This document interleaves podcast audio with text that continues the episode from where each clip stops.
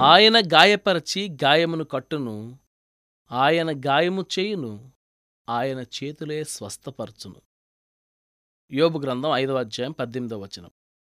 భూకంపం మూలంగా గతంలో స్థానాలు తప్పిన కొండల్లో గుండా మనం వెళ్తే మనకు తెలుస్తుంది అల్లకల్లోలం జరిగిపోయిన వెంటనే మనోజ్ఞమైన నెమ్మది అలుముకుంటుందని.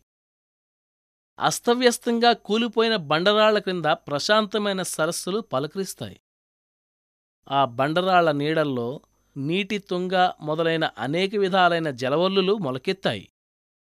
నాశనం జరిగిపోయిన తరువాత బాధాకరమైన జ్ఞాపకాల సమాధుల మీద వాతావరణం సరికృత్త రూపు దిద్దుకుంటుంది.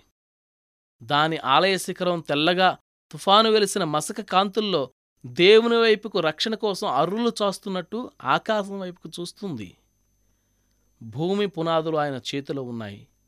పర్వతాల గాంభీర్యం ఆయనదే. భూకంపం కల్పించి ఆయన భూమిని దున్నాడు. లోతుగా నెర్రులు చేసి గాయపరిచాడు. నిద్రపోయే మైదానాలు ఉలిక్కిపడ్డాయి.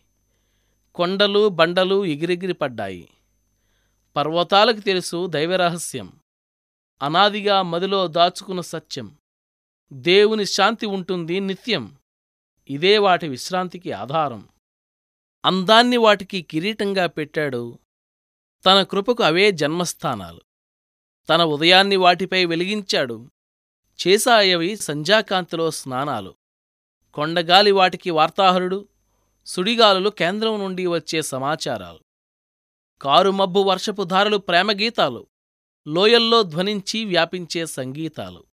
పర్వతాల ప్రశాంతతలోని రహస్యం వినండి. వాటి అణువణువులో నిండిన ఆనందాన్ని కనండి.